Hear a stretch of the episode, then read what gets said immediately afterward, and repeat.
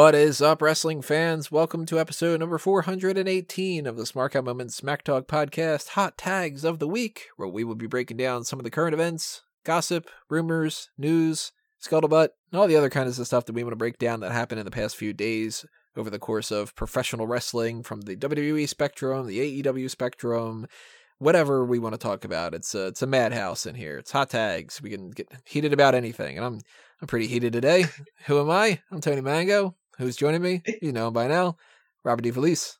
I'm also pretty fucking heated, Tony. Yeah, it's hot. Let's do it. Let's, let's, let, let's just jump right into it. And another thing, god damn we invite you to get heated as well in the comment section below.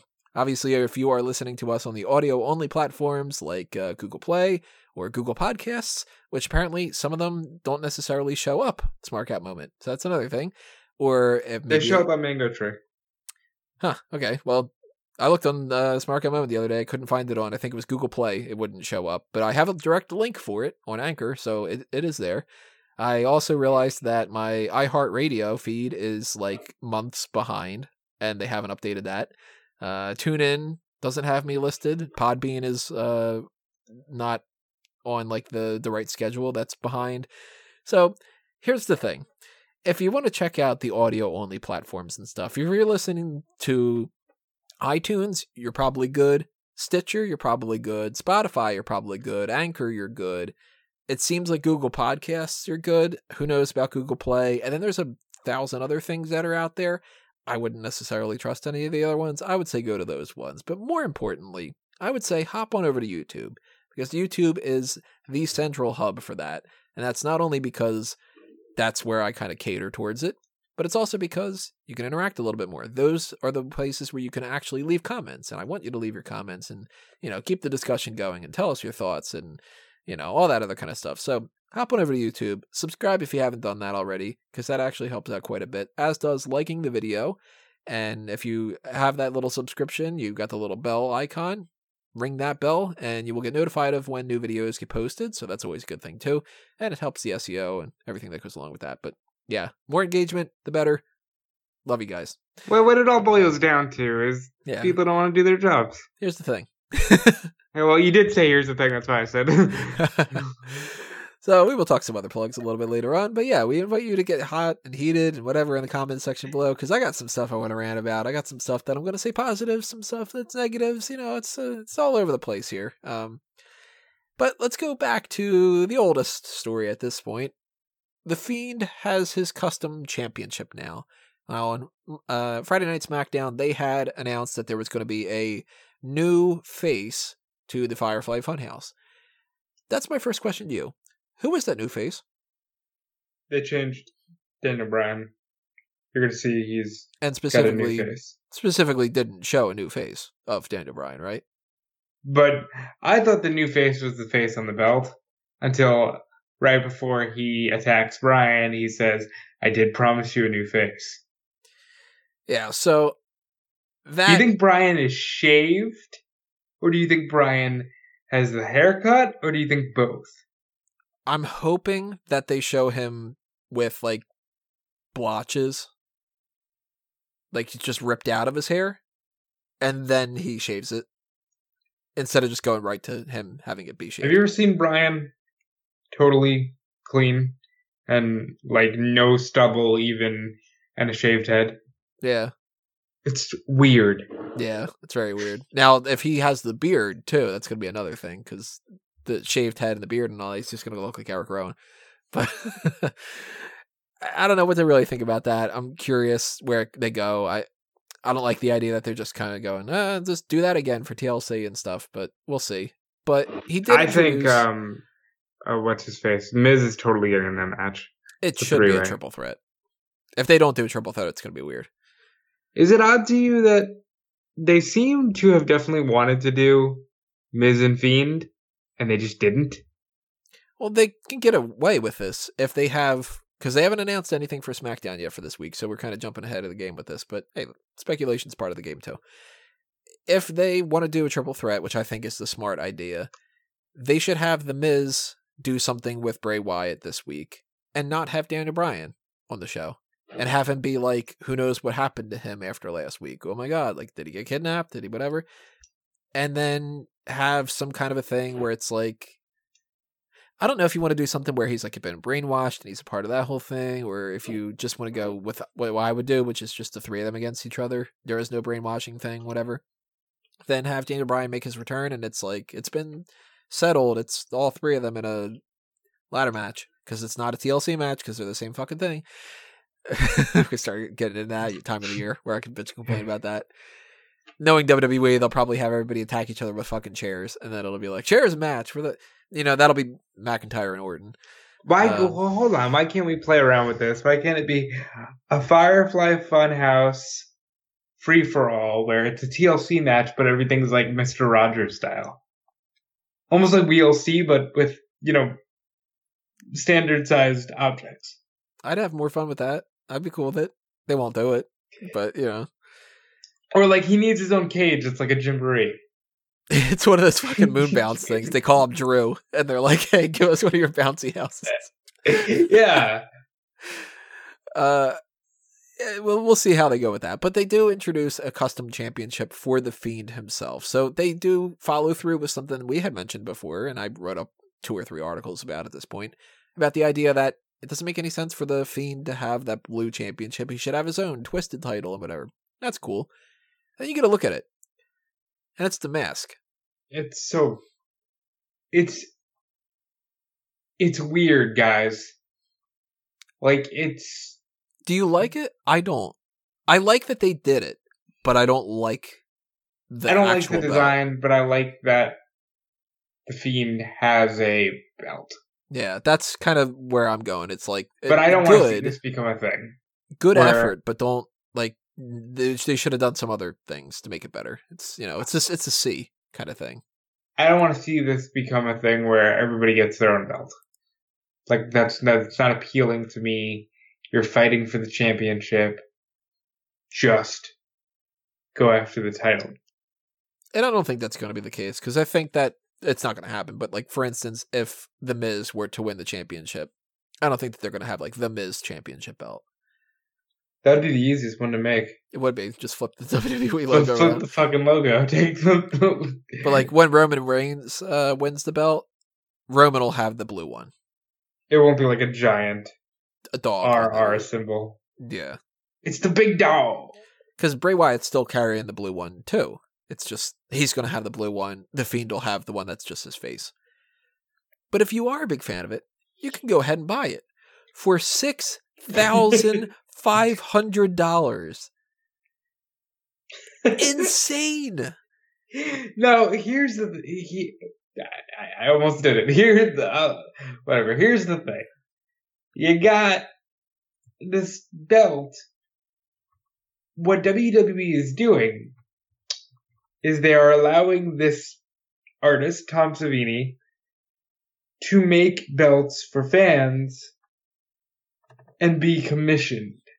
They're just giving him a platform to sell the thing because these are not replica belts. These are like actual handcrafted fucking belts. That lets you know that Bray Wyatt must have paid sixty five hundred for this belt. It's like if Zack Ryder paid for his internet title and then was like, "Yeah, you can buy it on from Wildcat Belts for the same price I did, bitch. Go ahead." And maybe they get some kind of like cut of the whole thing, but predominantly the amount of time and effort and material put into that is why it's that much more money. But it's still crazy though. Like, and people are buying the fucking thing. It's crazy. Imagine having the money that you can just go. I'll spend seven thousand dollars to have Bray Wyatt's clown mask. Tony, I'm thing. trying to buy suits for WrestleMania. I can't even afford that. You want me to pay seven thousand dollars for a fucking fiend to have the fiend's face around my waist? I didn't buy something the other day because the two options that I had, one of them was twenty four dollars and one of them was twenty eight dollars, and I said ah, I'll save that forty bucks. Damn it! It's like I'm sitting there going, oh, the price of a fucking you know half of a pizza is something that I'm going like, I don't know, man. That's an extra four dollars. and I like uh, sixty five hundred dollars. Like, oh my god! First off, I don't really like the design to begin with. So to me, if it was Yeah. six What is it, by the way? Like, it's got actual belt loops on it. It says hurt and heal all over the place, and then it's just his face. Now I want you to imagine that, guys. Imagine if the Undertaker got his own custom belt in 1996, and it was just his face, or even better yet, the mask he wore when Mabel crushed his face. Why? yeah, but what if Mabel got a belt? well, funny thing, Mabel did make himself a belt. That King of the Ring title, Mabel had that commissioned because he's fat and he wanted to wear his own belt. There's your Mabel discussion for the day. but you know what though? That King of the Ring belt looks good. Yeah, looks better than this. Like I'm, I'm looking at it again right now just to give myself a little refresher, and I'm like, you know what? That's a solid fucking belt. It's got the like the castle look to it. It's got the King of the Ring logo. That's better looking than fucking half the belts we have now. More I'd than half. that. I'd, I'd buy a replica of that. You replace that little WWF and the World Wrestling Federation thing with the like WWE logo and keep exactly the everything else the same. Uh, Well, you replace the little side plates with actual side plates. That'd be an mm-hmm. amazing fucking belt. You don't need like the Japanese flag and the American flag and the Canadian flag and all that stuff because that doesn't yeah that doesn't make any sense. But like, man, sixty five hundred dollars though, like. Shawn Michaels is my favorite of all time. Undertaker's my number two. You, you give me a custom belt out of them, and you say that it's half that money. I can't justify spending it. I've wanted to get my own custom Smark Out Moment belt for years. Why I- haven't you? I have no idea what design I would do. That's the main thing. But I've done my research for it, and I've been like, okay, a couple hundred dollars, maybe I would do it if I could figure out a good enough design for it. That's a couple hundred dollars. At the most, if I ever had the money for it, I could only justify spending a thousand dollars for a belt. Because then at that point, it's like this is pure extravagance, and I can't see a scenario of me going like, okay, I could get this Bray Wyatt custom championship, or I can get ten solid smart TVs.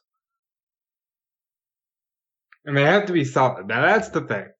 Well, more than that, because that would be six hundred and fifty dollars per TV. My current TV that I have right now, I paid a little bit less than three hundred. So, what twenty? Uh, Twenty of these TVs, or one belt with Bray Wyatt's face on it? Not even his face, the clown mask thing. That's just absurd to me. That's so crazy. Yeah, be better, wrestling fans. Don't buy that shit. Buy the Undertaker belt. It's got its own unique design, and it's fucking seven hundred bucks. Buy that one. And how much is the Hulk Hogan one? That's around like the seven hundred or something. Yeah, range, right? yeah. The Hulk Hogan, Bret Hart, and Shawn Michaels variants are just the winged eagle with like custom straps. That Undertaker belt is its own thing. even still though i mean it's like yeah a couple hundred bucks for that if you got it like okay i see yeah i can understand doing that but $6500 man it's just like oh god i, I can't mean, I- Don't get me wrong. I paid stupid amounts of money for wrestling merchandise, specifically in recent months when I find shirts from 1995 that will actually fit me because they're not a 2XL. And you know, I, I think sometimes you can justify these things if you're never going to see it again. Don't pay seven thousand dollars, which, by the way, if we're gonna really pull the curtain back here, is a half a year's worth of my rent, of my my my rent, my mortgage. It's half a year of my mortgage. And you're gonna pay it for Bray Wyatt's face? yeah, I- Stop it. like i told you before we got uh, recording my my oven is going i needed to buy a new oven and hood so uh, the grand total of that was $967 i think so i could buy You could buy one sixth of this championship. one sixth of the championship, or I can buy six ovens and hoods. Six for six houses. That's a Uh, that's a, oh my god, that is a fucking big Do not spend this money. for six households, and it's, it's just, oh my god. You can tell it's one of those days, one of those weeks, one of those months, one of those years, whatever. For anybody who doesn't I'll like these podcasts, for for anyone who doesn't like the podcast where I'm clearly just like Frank Grimes and I'm just like, ah, then I apologize. But it's it's happening, and if you give me the wires, I'll grab them and shock myself immediately. Um, but if you want to avoid that, if, let's put it this way: if you've got sixty five hundred dollars to waste on a Bray Wyatt belt, donate a little bit to the Patreon. Donate for my sanity. I still haven't found that pulse on my uh my wrist. That's not a good thing. Uh, why does it? Why is that a thing? I don't know. I haven't been to a doctor in 11 years. So, more than 11 years, I think. I don't know. I lost track of that. How fuck old am I? so, yeah, Patreon. If you do got the money, if you do want to spend it towards stuff, if you do want to keep me sane, if you don't want to help out, and if you do want to have special things happen on the podcast and stuff, the Patreon is there. I've mentioned this many, many times before. If every person that subscribed to just the Smark Out Moment YouTube channel donated a buck, I would actually quit some of my other jobs and pump out tons and tons of content on Smark Out Moment and Fanboys Anonymous. So just a dollar a month. Imagine that. If everybody did that. But there's plenty of other things going on. There's the $5 ad block forgiveness tier, which is basically just, you know, hey, you got five bucks, send it my way. It's okay if you don't have the ads on. Um, I'm okay with that. There's the $10 a month mailbag priority. If you donate to that, then all your questions within reason, not like what's your password, and you know that's not going to get answered. But anything within quest uh, within reason, all those questions will be answered. There's the twenty dollar tier, which is going to be the dark cast. I'm not going to call it dark match anymore. I'm going to call it dark cast because I think that that's a little better. Smarks in the dark. dark out moment. Maybe I'll go with that. Uh, actually, I kind of like that.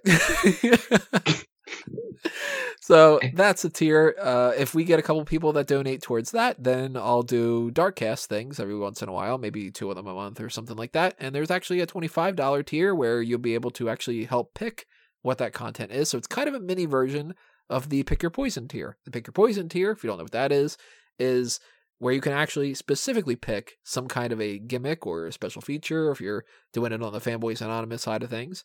So you could do something like, hey, check out this movie, do a movie review for fanboys. Or, hey, you guys haven't done like a fan tracks in a while. Or for Smark Out Moment, a fan ounce table. So, hey, can you do like the Money in the Bank from 2011 or something? You know, whatever. Yeah, okay, well, we'll do that if you donate to that tier. Or, you know, I know a lot of people have been requesting, for instance, that we do the AEW version of the end of the year awards. Right now, nothing in the schedule for it. Just the Smark Out Moment end of the year awards. That's WWE and only WWE. But pick a poison tier. We'll try to figure out a, a, way to do the AEW version of that. You know, something to keep in mind. And of course, fanboysanonymous.com is my site for the geek culture stuff. So if you want to check out movie reviews and different things like that, that's where you find it there. So the same things apply. If you want me to do stuff more on fanboys, head up to Patreon for that. More plugs coming later on. But yeah. $6,500 for the Fiend's title. Yeah, don't don't spend that money. At least they're doing the title though. That's cool. So let's move on to some of the shows that we need to review. Um, WWE the day of Crown Jewel 2019.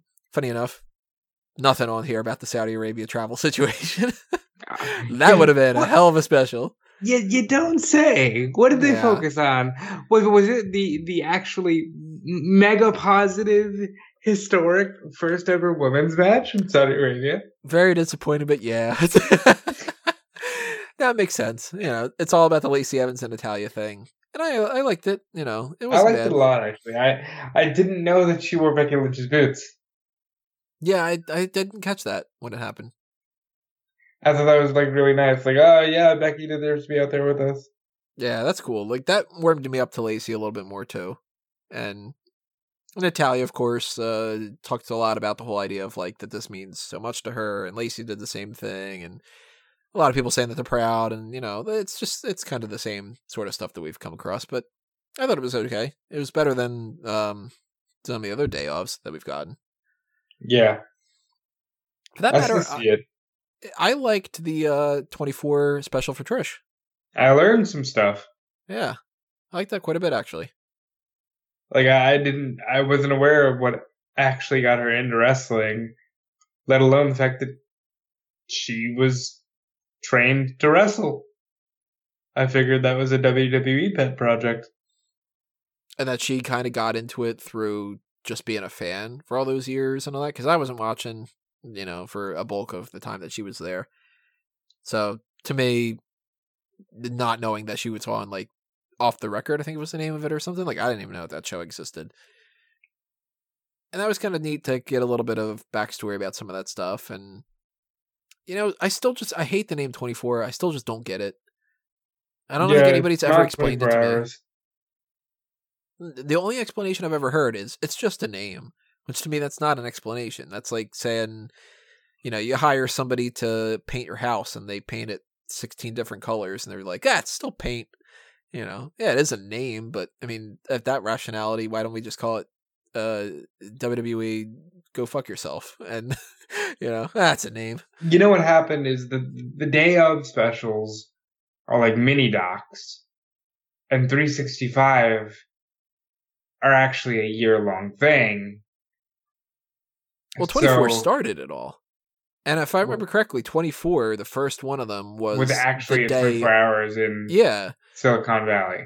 So that's like, okay, well, why not just have that be whenever you do it based off of a 24 hour period? Now, I get that, like, maybe they were trying to say that this is the 24 hour period of her doing the whole SummerSlam thing, but it doesn't work that way when you go back in time for decades, you know? Right. Or that you focus on the day beforehand and the day after and, you know, everything that goes along with that. So it really should just be WWE Chronicle or WWE Insight, something like that, you know? Especially because it's so generic. WWE 24, Trish Stratus. What about her? Why not like WWE Insight, Trish Stratus retires? Okay, then I know what I'm watching. But I like the special. Yeah, I'd definitely say see it. I like the line about her 2006 ret- retirement match where Vince was like, "Hey, I'm cool with you leaving. Can you please stay?" And we give you a good send off in Toronto. I, I I think that's cool. Shit like that to me is awesome. Yeah, I say check that one out. And I also say check out the new podcast from The New Day. The New Day Feel the Power. They had their first episode. This was so good. You can.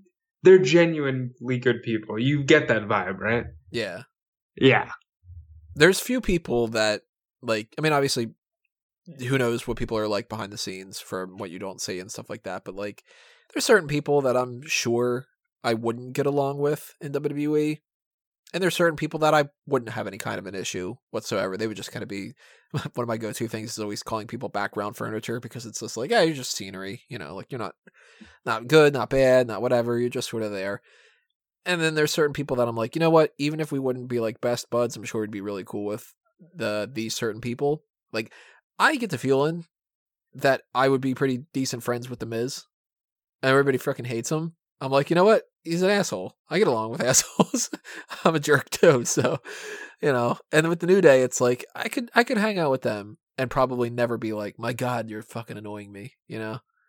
they're so funny and they're very raw too like they don't hold anything back I liked the insights on some of the parts of their careers that we hadn't really quite heard yet. Like, I liked, I liked Big E saying that you know they tell the story all the time that Xavier Woods and Kofi are fighting against the odds against being these small guys, and then Big E comes along and he's like, "I got that job. like, you know, you got that job for me. I'm here with my pecs, and you know." But the eh. idea that like one day they just said, "Hey, you're not Langston anymore," it's just like okay, and yeah it's like we need to form a coalition with people who lost their last names Yeah. And that they were And- originally going to call themselves the Plan, the People's Liberation of American Nationalists.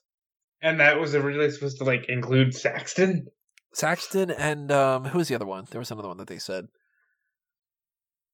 Was it Abraham Washington, I think? yes Yeah. yes So- That would have been a completely different stable because that's before Kofi. So imagine Biggie, Xavier Woods, Byron Saxton, and Abraham Washington as the works. People's Liberation of American Nationalists. that works perfectly to me Biggie is the muscle. Um, Washington and Saxton are the tag team, and Woods is the mouthpiece and the leader. Well, I would assume that Washington would have been the mouthpiece. I would assume he's a tag with Saxton because for some reason wrestle, that's did he? He did at some point, right? I don't think that he did. I think he only did the Abraham Washington show and uh primetime players manager. Huh. So maybe not. And then you got that thing where Brodus is trying to say, give him the Funkasaurus, please, because he's better at this than I am. And then they give it to him after it's like already dead. Yeah, they wait until it's played out and then they give it to him. I, I like the honesty that he said. Well, people were telling him we already have a Kofi because it's like That is outrageous. that's something Me. that you know had to have gone on, and the fact that he called attention to it, good. You should call attention to And. I'm going to credit WWE for not like editing that out and stuff. for not editing that out. yeah, Wood says the words, they told me we already have a high energy black guy. You need to be something else. now of course we don't Um, know who they is. It doesn't matter. The fact But, that somebody yeah. within the company said, well, you can't be a positive, high energy black guy. That's what Kofi's for. And it's like, okay, well, how many of the other types of characters are just the same when it comes to the white people on there? You know, Yeah. like, like that's horrible. So I'm glad Like, that they called imagine if, if they said, no, Adam Cole, we're not going to hire you because we have a fast paced white guy that does super kicks. It's Johnny Gargano. Yeah, we've got an indie white guy who's on the shorter side compared to a guy like a Drew McIntyre. Okay, so there goes what thirty four people, you know. Like, it's wild to me. Uh, and then, Kalisto, we already have a masked guy, so we don't need you. yeah, or- we got, we got Lince Dorado. Sorry. But yeah, we don't need Lindsay, we don't need Gran Metalik, we don't need uh Sin Cara, we don't need Rey Mysterio. We got Kalisto. That's it. Like you know, and Kofi mentioning I was in danger of becoming king of the ring. And I yeah, the idea that Kofi it would have been and, KKK. and Woods goes, well, why is that bad? And he goes, well, look at the acronym. yeah, That's wild to me that they were like, well, let's just make him King Kofi Kingston. Guys, no. yeah. What See, mean, it wouldn't work out that way. like I, I genuinely thought this was great. And I, I like the fact that kofi was honest. He's like listen i was at a point where you knew what my matches were. You didn't know the opponent but you knew exactly what it was. I put up a fight and then i lose. Yeah. And And that's then- like, you know what? How many times, especially like on this podcast, on the Corey Graves one, on something to wrestle with, it's like so people understand exactly what people are complaining about online. Why don't you fucking do something about it? you know, like my And God, thankfully, that the New drives me Day- crazy. the new day got to do something about it and now they're the most genuine act or one of the most genuine acts on wwe television One of the biggest successes that WWE has had in the past decade. and that was the probably the only success in the post network era of just throwing shit at the wall. so crazy. So I I loved it. Great first start. Obviously, that's going to be in my rotation of listening to that every single week. Yep. Uh, which now at this point I am up to God knows how many hours of content that I have to digest for pro wrestling.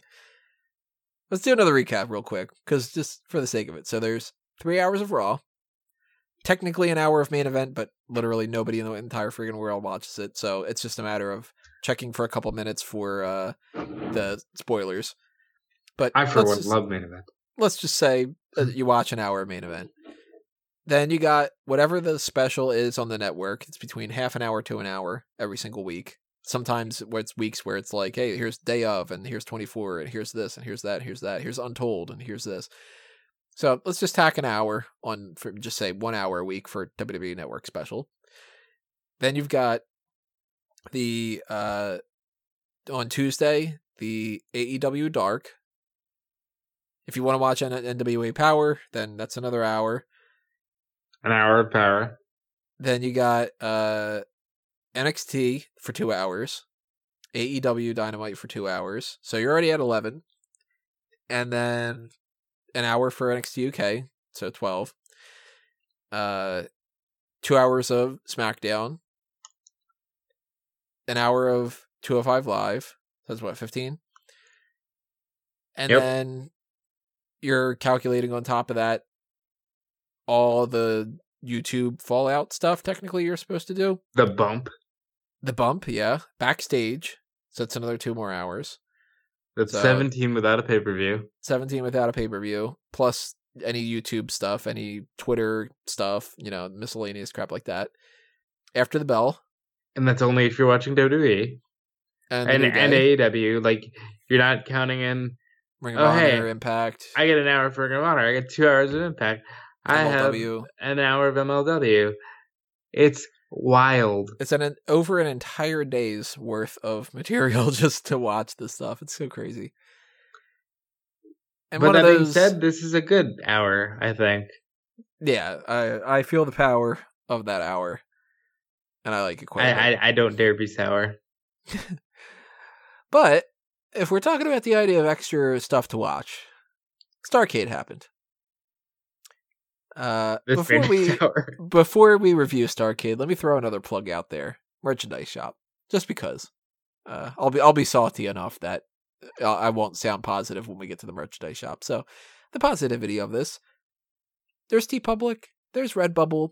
They don't take down all of my copyright uh, claims and all that stuff constantly, but sometimes they do. Sometimes they even make designs for me and then they take them down immediately the day afterward because it's it's an issue. It happens. It's it's you know stupid, but I put up designs here and there on TeePublic and Redbubble for Smark Out Moment, for Fanboys Anonymous, and for A Mango Tees. And if you want to check it out and you want to pick up anything like that, there's a wide variety of different things you can slap those merchandise designs on top of.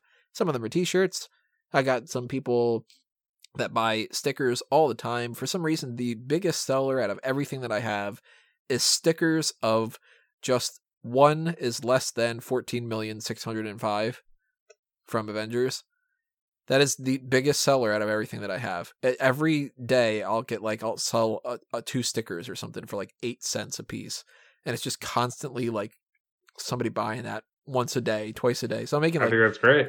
A quarter a day off of this thing for the past year, which I'm like, hey, cool. Any little bit helps. Hey, look at me. I'm spending, you know, four dollars less on each particular thing. But you know, if you're the type that you're like, ah, I want some stickers and some stuff. Maybe you want to. You're a big fan of Seinfeld. I put up a design recently. One of them got taken down, of course, of the Seinfeld logo, and instead of saying Seinfeld, it just says nothing because it's a show about nothing. I thought that that was kind of funny. Redbubble didn't think that it was all that funny. TeePublic thinks it's okay for now. And if you want to pick it up, go ahead and buy that. You know, get a little sticker for your phone or phone case or something like that. I don't know. Water bottle, whatever it is. But, But, Tony, do you have a shirt of Bob Ross painting stick figure Bob Ross lifting weights? that might have been the best part of Starcade. Because here's what Starcade was, and I know that uh, somebody left a comment somewhere. I can't remember where it was. I think it was Megamaniacs. Of well, it's a glorified house show. What did you expect? I didn't expect much, and they still didn't do that. yeah. I'll spoil something for the end of the year awards. It's almost impossible to say that there's been a worse WWE special event this year than the three house show specials. Because as bad as some pay per views have been, and some of them have been shit, the Shield's final chapter, Smackville, and Starcade are beyond shit. They are quite literally if a glorified house show is the term that we tend to use for a lot of things, a lot of episodes of Raw or something, it's like, and we'll talk about that too, about like, oh, it's a glorified house show, that kind of thing. Theoretically, tell me if you agree or disagree with me on this. Theoretically, a house show should be good, right? yeah. Because everything that you provide for any kind of product, for anything, for any cor- corporation, for any industry, literally 24 7 should be good. Yes. You don't ever go to like Domino's. You don't go to you don't go to And- McDonald's and be like, "Well, that burger was okay, and I feel like I got my money's worth." No, you want the food to be good. You want your Domino's to be good. You don't go to Papa John's because you want it to be good. Yeah, so you just don't go to Papa John's at all because Papa John's is awful. Seriously, the worst. Random side note. That's the worst. Just don't. You know that the sauce. Is, the sauce is awful. But yeah, if you go to McDonald's, you aren't expecting it to be the best burger you've ever had in your life, unless you really like McDonald's hamburgers. But I've had steak that has been, you know, at, at weddings where you're basically like you're paying like a hundred dollars a plate, and it's like you know, hey, that steak's really fucking good. It was like a hundred dollar steak essentially. And I've had there's a uh, Atlantic City the Borgata buffet. I went there on New Year's Eve one year. Best steak I've ever had in my entire life, and it's it's a buffet, so it's all you can eat. I ate like four filet mignons on top of my lobster and all this kind of stuff. It was fifty Shit. bucks. I'm hungry now, Puff. Yeah. It was fif- 50 bucks for the buffet. And I'm like, you know what? That steak was good enough that if you would have told me that the steak was 50 bucks, just that alone, I would have been like, okay, you're, you're, yeah, that makes sense. So I'm not expecting McDonald's to have the same type of quality beef. But that doesn't mean that they can stomp on it with their foot and hand it to me Yeah. then I'm gonna go, hey, come on, this this isn't even McDonald's, you know. So no, I don't expect WWE to put on amazing shows 24 hours a day, but if I would have paid my money to go to the Starcade event, and this is what you would have shown me, I would have been like, this is crap. Why would I spend 30 bucks on a ticket, or 50 bucks, or 100 bucks, or whatever on a ticket? Why would I ever want to do that again? Now I thought thing, when you factor in all the outside results that we didn't see, I think it was an okay show. Probably. But by that rationality, if they're trying to say that this portion is what we're going to show, then they think that that's good enough for the people that are watching it at home. And we've been hearing for a good while now that they want to introduce these extra tiers to the network. So if I remember correctly, it would be like something like $5 a month where you wouldn't get the pay per views, you would get the access to the other content, and it would take like a month or so for you to get access to the older pay per views, like the newer ones. I mean, I don't remember 100% if that's exactly what it is, but I think it's like $5 a month. Then there would be the 9.99 that we currently have now, which would basically be exactly the same as what it is. And then there would be a 14.99 where you would get access to these house show things and potentially some other stuff like some other tape libraries like evolve maybe or something. So this is at least supposed to be three times of trying this out now to convince you that man if we get these tiers up remember you can watch these things because they're not going to always be available for the 9.99 but if you pay 15 bucks an extra 5 bucks a month you'll get a show like this. Why the fuck would you buy that? I feel like if you're bored at home and you have access to it, it's fine. I wasn't offended by much except for the Ric Flair segment. I thought that. Well, here's the breakdown of what happened for everybody who didn't watch it, which I'm sure is most people. Starcade starts off and it's got the Kevin Owens show with Ric Flair. And to be perfectly honest, it's Ah, just okay, it's hold, hold on, because I, I I just said that it offended me. I maybe misspoke. It, this wasn't uh, so much offensive as it was. I am now two minutes into a weird network special, and I've never been more sad in my life because Ric Flair comes out and he's rambling about yeah, yeah, yeah, yeah, and the scripts and the bullet points, but that doesn't matter. Yeah, I didn't because- understand where he was going with that. He, because I think there must have been a teleprompter or something. And he's just like, yeah, yeah, yeah. I don't want. I want to do that right now. I want to talk about, you know, the fact that you know when I was younger, I wanted to be the best wrestler in the world, and there's 30 men and women backstage that want to show you that WWE is the best sports entertainment in the world, and who cares if the Patriots are playing tonight? WWE is around, and you know, Starcade means so much to me, and you know, Harley Race is no longer with us, and thank you to Harley, and thank you to Dusty. It basically became, I'm lucky to be alive. I miss my friends. I'm old. Yeah, and, that was really sad. And I was like, I messaged you. I just was like, fuck, what do we do here? Like, I feel, you know, very forlorn inside now because you can tell he means what he's saying, and you know it's true to an extent. And of course, they started off too with like the microphone wasn't working right, which is like that's another great way to start with the fans chanting, "We can't hear you." but that's like the Kevin Owens show with Ric Flair, and it, to use my phrase, boils down to Ric Flair yeah. just kind of being like, "The Starcade's a thing. Remember how Starcade's a thing? Uh, my like my friends aren't here anymore and all that and that's sad. And it's just like well shit. Everything's sad about this now because they started it with uh it was tom phillips and byron i think. That was the sad that was another sad part because you're like damn guys. This is so, what you got now? You got starcade and they're like you know hey starcade like this uh, you know great things from over the years and all that. And actually, for the first time in two years, it's going to be, or first time in three years, it's going to be live because we didn't even care enough to make it live or whatever. And we're going to give you, we're going to give you a promo in two matches. Essentially, that's what we're going to do today. And it's just like, God, this is, oh, it's already, it's so sad. It's like just before they even got into the Ric Flair thing, it's very much like just depressing. Then they do the Flair thing, and I wasn't expecting anything. I wasn't expecting something great. I knew ahead of time that it was going to be Kevin Owens talks to Ric Flair. Ric Flair talks about the good old days. Somebody comes out and we set up a match. It's the same shit every single time. But we're in an era where like they don't even try to do stuff with like the sets for those, you know? Like it used yep. to be like the Cabana set or it was like the King's Court had something going on here or the highlight reel had the Jeritron and like my favorite, the Heartbreak Hotel yeah, the Heartbreak Hotel, the barber shop. Like you had stuff where at least it looked like they were putting in a little bit of effort.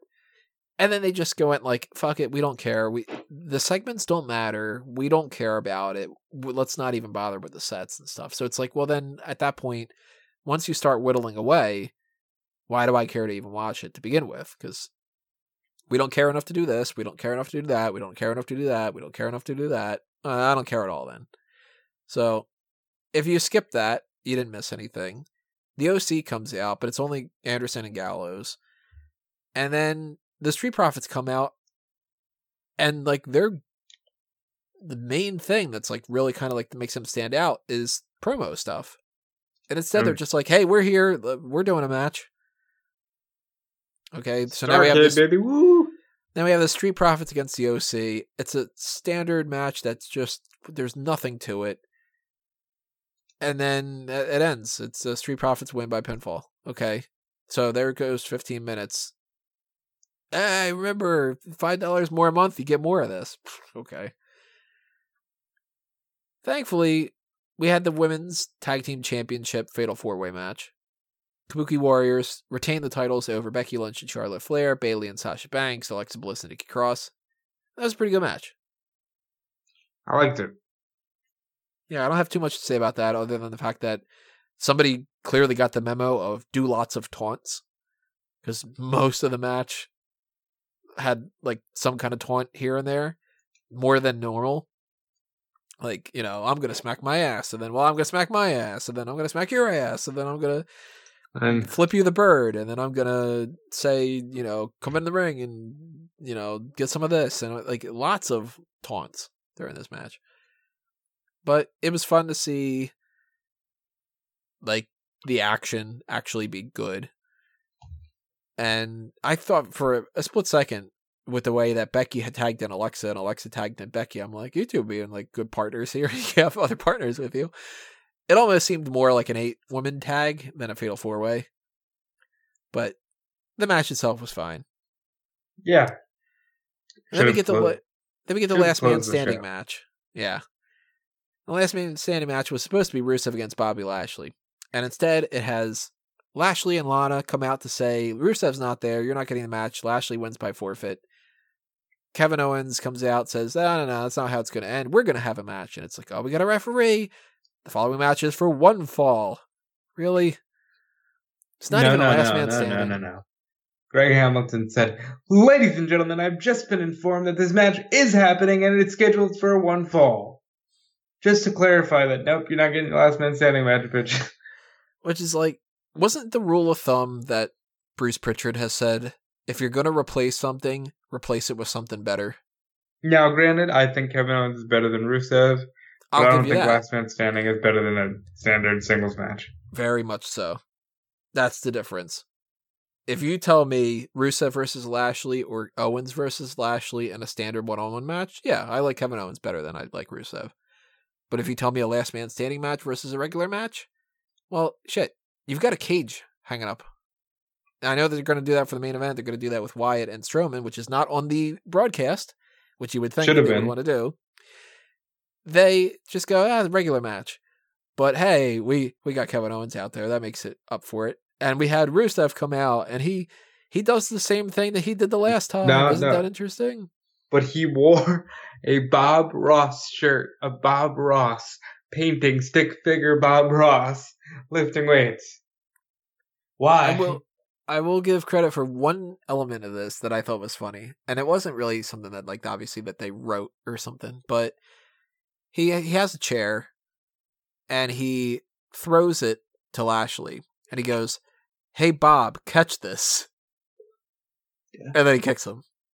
I think he even screams out like, "I'm beating up Lashley." Like it's just, it's so, it's so full of itself at this point. It- It's amazing, you know. It's gotten to the point where it's so bad, it's good. I don't think so.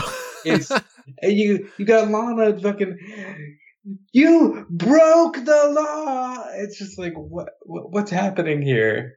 And then she, you know, it's a fucking rib that she's just like and and Rusev and Rusev without fail, without fail, she never goes.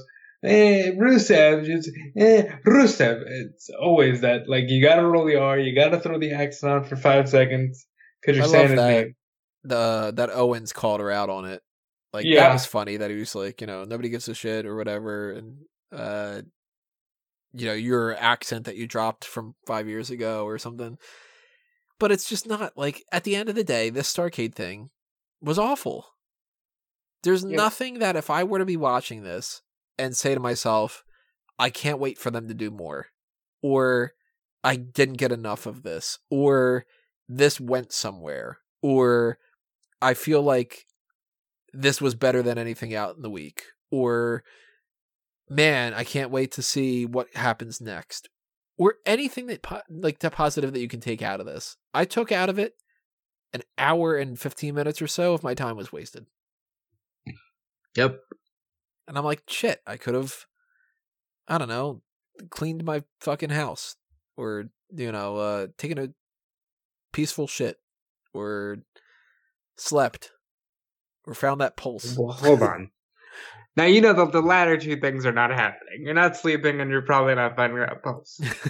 probably not. But I would probably be able to if I had another hour. I don't know. I mean, so it's just like that stuff bugs me because it's like, yeah, well, what were you expecting? I wasn't expecting it to be good, but it should be because there's no reason for it not to be. Because if WWE has the mentality of, yeah, but we don't have to put any effort into this because it doesn't have to be good because nobody's expecting it to be good, then why do people watch your shit? Nobody who runs a restaurant, I always use food analogies because it's really good to tell because everybody eats, except for, you know, but like, I wasn't saying about Callum, but that's true too. Yeah, he eats doesn't he eats good food. Everybody rag on Callum for not liking chocolate. Yeah. Uh, but you know, like you're a chef and you run a restaurant. Nobody says, ah, this food's not supposed to be good. People will come here and buy my garbage. No, they think that they do good stuff. You, if you watch, uh, oh god, what's that show that uh, Gail Gordon Kim's Ramsay? husband, Oh, uh, Ted, Robert Ir- Robert Ir- Robert Irvin. yeah, Robert Irvin, Ir- Irving, or Irvine? Irvine. Yeah, Robert Restaurant Impossible. That's the name of it. There you go. Uh, I've seen plenty of those episodes. Like that's a fun show, and I know that some of that's obviously like hyper realized, and maybe they'll like you know mess around with some things and stuff like that. But it's like generally speaking, somebody has a restaurant. They're like, I like the food here, and I'm not making a whole lot of money. And then it's like, yeah, well, the food here sucks. Ah, okay, well, I'll make the food better, and now people will go there. It's like nobody's like, yeah, but I planned on making shit. How come nobody likes my soup that's made out of, you know, the, the shoelaces that I wanted to throw away, or like something? You know, it's just if WWE knows that this is not supposed to be a good show, why are they doing it? Every podcast that I do for Smack Talk, for Fanboys, anything, I am hoping that it's a good episode that you guys enjoy. There's never an instance where I'm like, yeah, this is not going to be good, and I'm going to do it anyway, just fucking like it. Because especially, here's just another rant. I always hate it when people say, shut up and enjoy it, no matter what it is, whether it's wrestling or anything. Like as if your your opinions are really valuable if they are positive, but if they are not, then shut up. You know, because every positive thing is, oh, speak up and tell us your favorite thing or whatever. You don't like it? Oh, well, just shut up and enjoy it. That's ridiculous. Agreed. Like, if you don't like an episode of Smack Talk, I want you to tell me what you don't like about it. So that way, if plenty of other people say the same thing, look what happened with the rest hold. People didn't like the rest hold. Do you see it anymore? No, because people didn't like it. And I was like, you know what? Yeah, I'm not putting all my effort into it either. And I think that I can do my plugs in other ways and probably make it more efficient, whatever. And I'm thinking that pretty much everybody sort of agrees, like, yeah, that's a step in the right direction. The rest hold wasn't really the best thing. And I'm like, you know what? In retrospect, it wasn't. The end. That's why it's not around anymore. I'm not sitting there going, well, fucking like it. If you don't like it, then you can get out. That whole thing, you know, like, like that you just you threw that in there. Get out. which by the way, this season of South Park, I've not been enjoying the ah. integrity stuff. I'm just not into it. What, whatever happened to integrity, Tammy? It's gone. Yeah. Introducing the new WWE event, Integrity. See, I think pay per view names today are missing like the wrestling feel because you could say integrity, but you know if it's like the 1980s, you go it's the integrity tussle, and that there you go. I do miss some of those. Uh, for that matter, speaking of tussle, Vince McMahon wanted to call WrestleMania Colossal Tussle. You think we'd be talking about Colossal Tussle 36 if they had Really? stuck that? Colossal Tussle? That was Vince McMahon's name. That's awful. Uh, Howard Finkel apparently came up with. Let's just call it WrestleMania. WrestleMania is really just one of those names that it's like, if you take it out of context, it still sounds stupid. But God, is it so perfect? Yeah. So shout out to Howard Finkel. Yeah, think awesome. But I do have to rant about another thing WWE related, WWE show related was this episode of Monday Night Raw. Because here's a, another example. Ahead of time, there were reports online saying, "Oh, guys, this is not going to be a good episode," and that they apparently know that it's not going to be a good episode. So what do they do? Clearly, didn't fix anything. No, an awful episode of Raw. I'm gonna stop you right there. You know how I tell you in messages, hey, tonight will probably suck because it's December. So you know what you're in store for. I won't go on to Fightful right now and go, report. The, the Monday Night Raw is gonna suck. Because my brain told me that. You know, like, I think some of the stories that people run with are basically just, oh yeah, by the way, tonight's not going to be an episode that's worth looking at because, you know, it's an off color comment because it's December. And now it's a report. That aside, tonight did suck. It really did. I sat there and I watched this in and out because I couldn't sit still for the whole show because nothing was holding my attention. Charlotte had like a fucking 20 minute handicap match. What is that?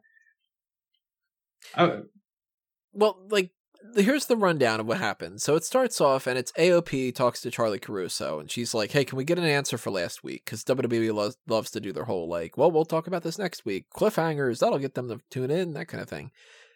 And they go, "Hey, you look lovely tonight." Okay, yeah. Mm-hmm. I'm not. I'm not opposed to it. They were it's not them- wrong. Dodging it and saying like, "We don't need to talk about this right now." Okay, they're heels. I'm not hating Raw yet. Seth Rollins apo- goes to do the whole apology thing to Kevin Owens. AOP comes out. Owens, credit where it's due, goes, Look, I'm not falling for this crap. It's going to be a three on one beating. Let's just go ahead and do this right now. Right now. And I'm like, you know what? I don't know where this is going. This, this isn't a bad episode of Raw. Rollins leaves, and AOP leave. And Owens goes, Well, I, I want some kind of a match. And they go to a commercial break. And I'm like, is that the type of thing that I'm supposed to, if I'm like a casual, to me to go, oh, I can't wait to see what's happening next on this show, this wrestling program. In their minds, it is. Because to me, that's not a cliffhanger that makes me want to stay and tune in. It makes me go, I'm watching this thing for 11 minutes, and all they've done so far is one guy apologized, and another one said, let's fight, and then the three other dudes just said, no. The fuck show am I watching? You know? Well, Like, it's like we you talked about this. We talked about this where I was telling you before we started recording. Vic Joseph should theoretically be the most important man on the show. He's the narrator now of the longest running weekly episodic television show. And yet, Vince, Vince, Vic Joseph is as replaceable as your roll of Scott Tissue that's about to go bad in the bathroom.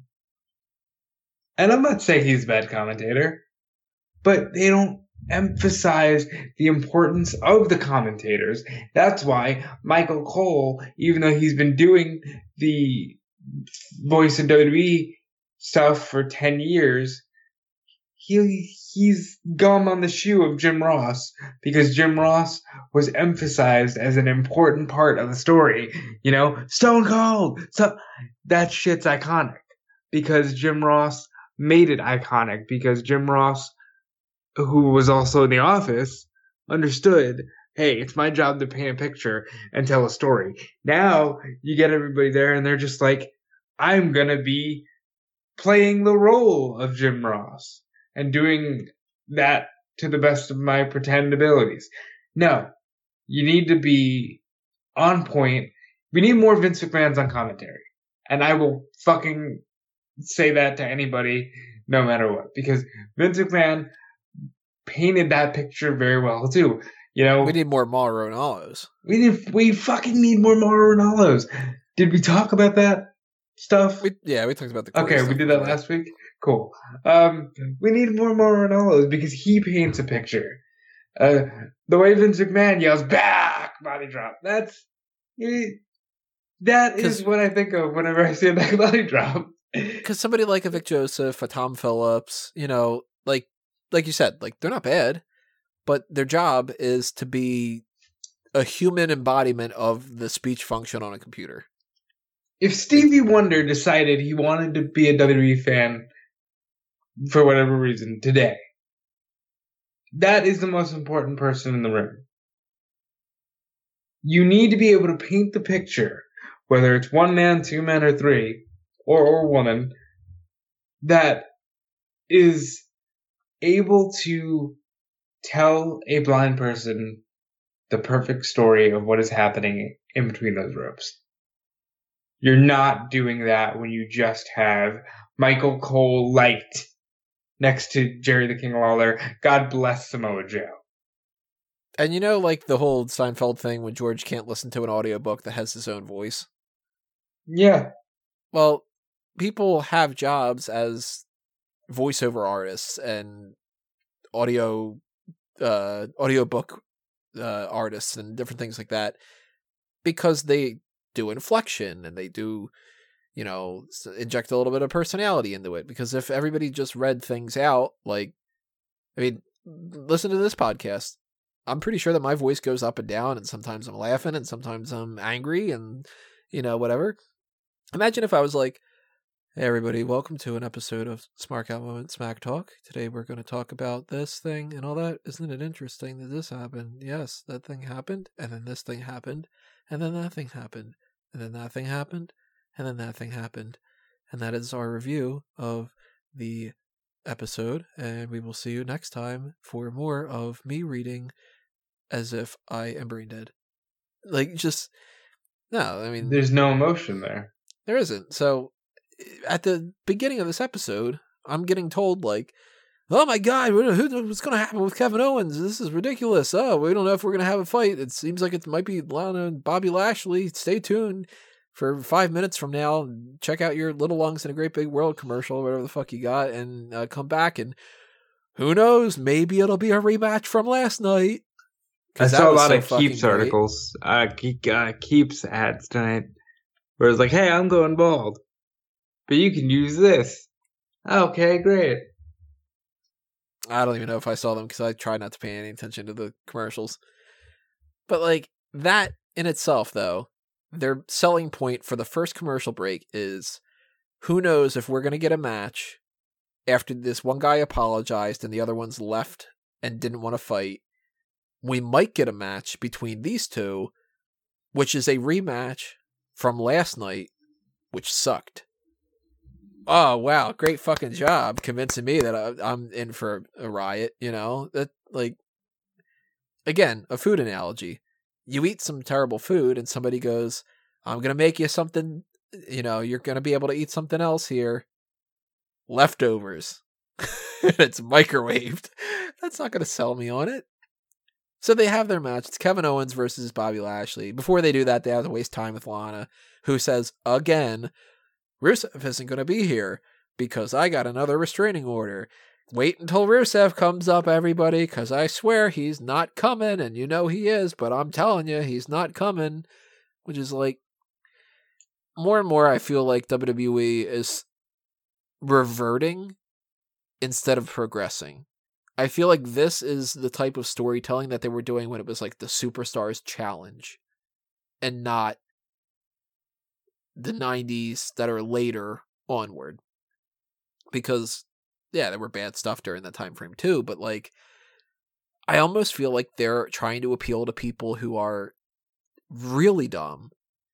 Like they need the constant remember that this happened an hour ago cuz you might forget cuz it's so fucking complicated and everything and this like setup stuff of being like Lana saying Rusev's not gonna be here. He's not gonna be here. I know the last two times that I said that he popped up, but this time I mean it.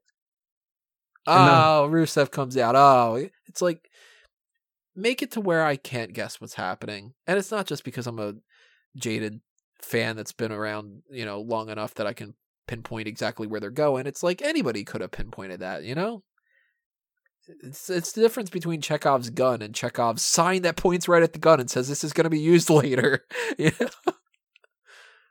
For anybody who doesn't know about Chekhov's gun, it's a writer's term where essentially the the point comes around the idea that if you show something in a movie or a TV show or something like that, you should use it. So if there's a gun just sitting there on a table in a scene, the gun should be picked up and somebody should fire it.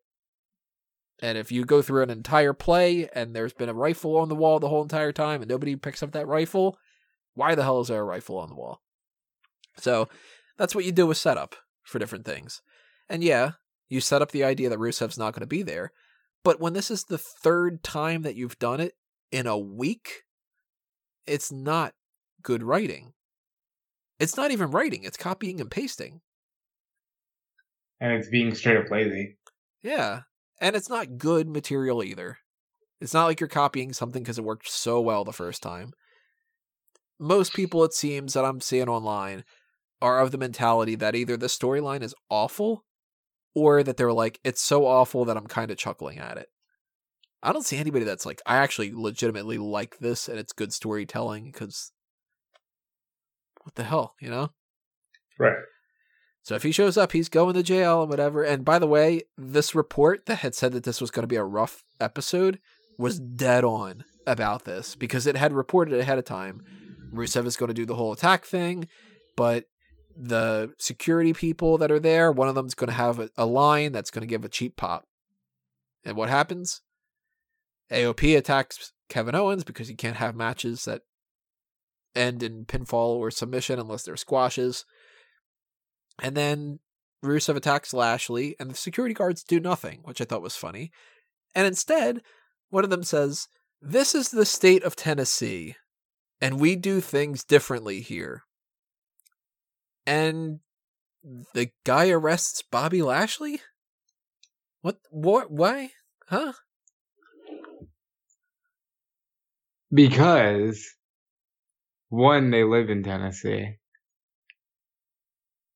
Rusev and Lana live in Tennessee. And I think that's a reference of like, nah, you're you're sleeping with this man's wife. You're the criminal. Did this come off to you as vaguely like Racist. yeah, kind of like I mean the, when you think about the fact that he, this guy broke the law, no, we're in the state of Tennessee. We do things differently here. Come on, get in cuffs. I, I was really like just like I have no idea what the hell's going on here and what their idea of this I like whole thing was because it's like Lashley what do you need to didn't know? They do things differently here. Lashley didn't do anything to get arrested, like at He- all. You know, like he yeah he He, committed is- infidelity. What do you mean? He- and it's like yeah he's sleeping with a quote unquote married woman who's supposed to be separated, kind of. well, right? no, Like- I don't think the quote is on the marriage. I think the quote's on the separation.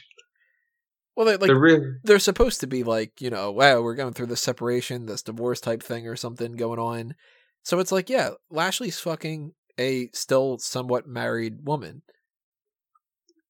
That's not like, as far as I'm aware, that's not illegal in the state of Tennessee.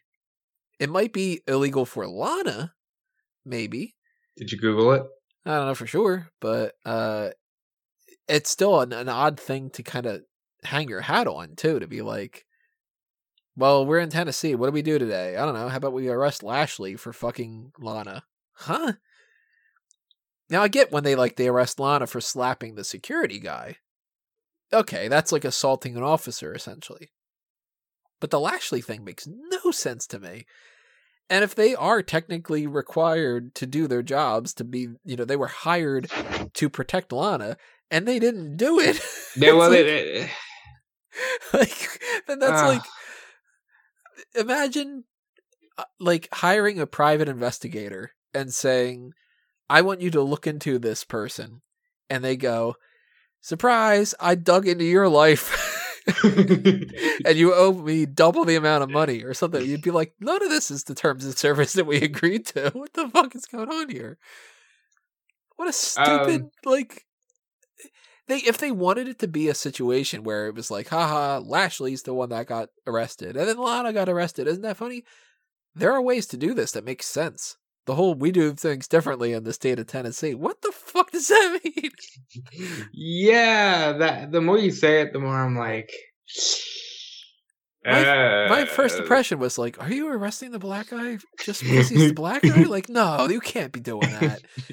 And I'm like, I'm, I'm sure that that's not their intention. no, you know. it's not. It can't possibly be their intention. I'll say that. Even like that, not even the type of thing where nobody even registered that that was probably the thing.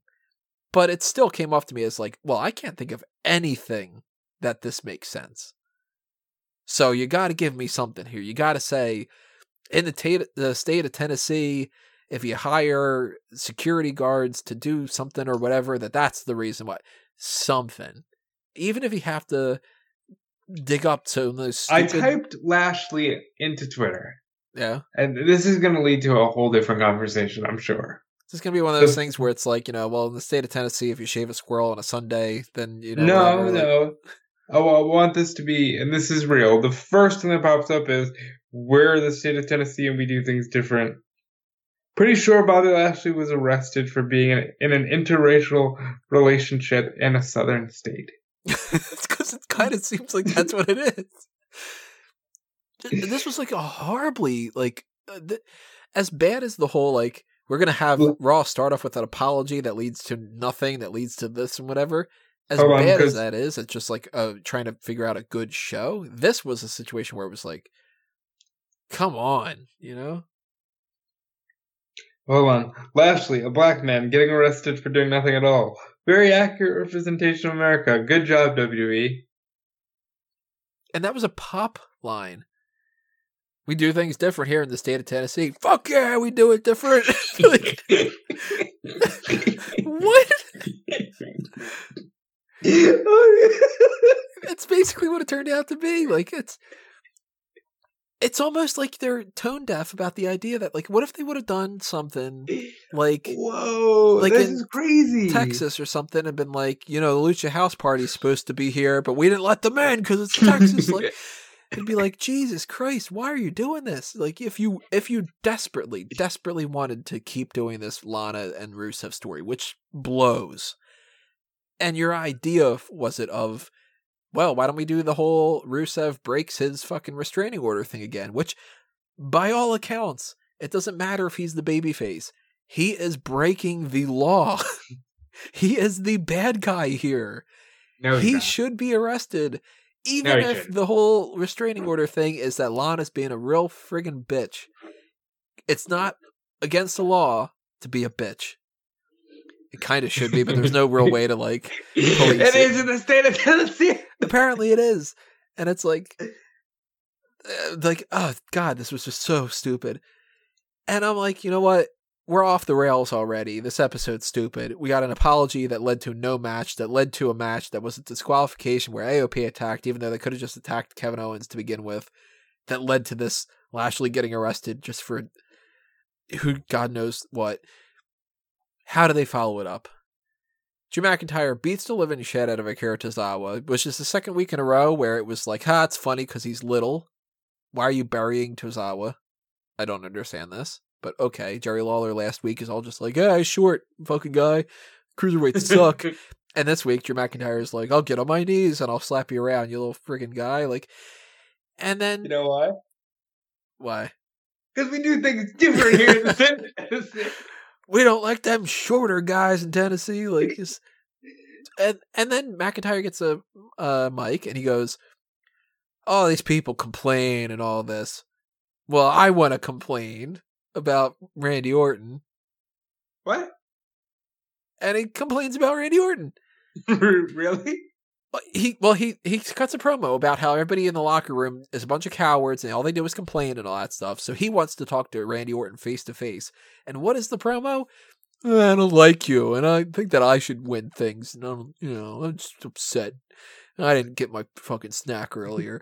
It's like Well, does- well, Tony, have you ever not gotten your snack? It, really fucks with you.